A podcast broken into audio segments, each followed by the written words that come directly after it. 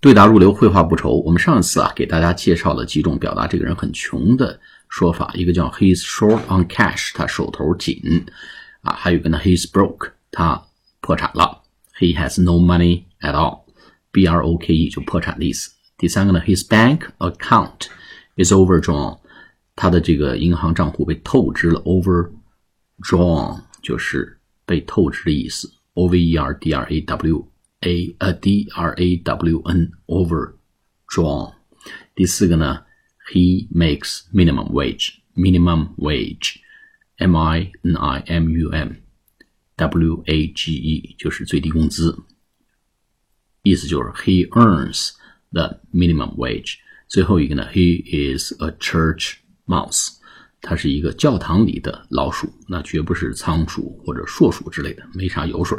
所以呢，这个一贫如洗叫 church mouse，教堂里的老鼠，c h u r c h m o u s e。好，我们做跟读练习。第一个，He's short on cash. He is short on cash. He is short on cash. 他手头现金吃紧。第二个，He is broke.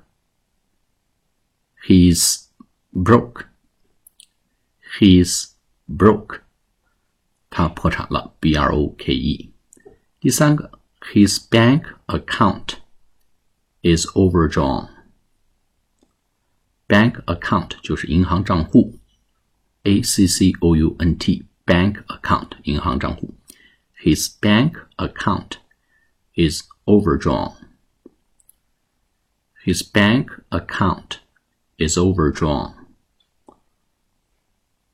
第四个呢，He makes minimum wage，他挣最低工资。He makes minimum wage. He makes minimum wage. He makes minimum wage. 最后一个，He is a church mouse，他一贫如洗。He is a church mouse.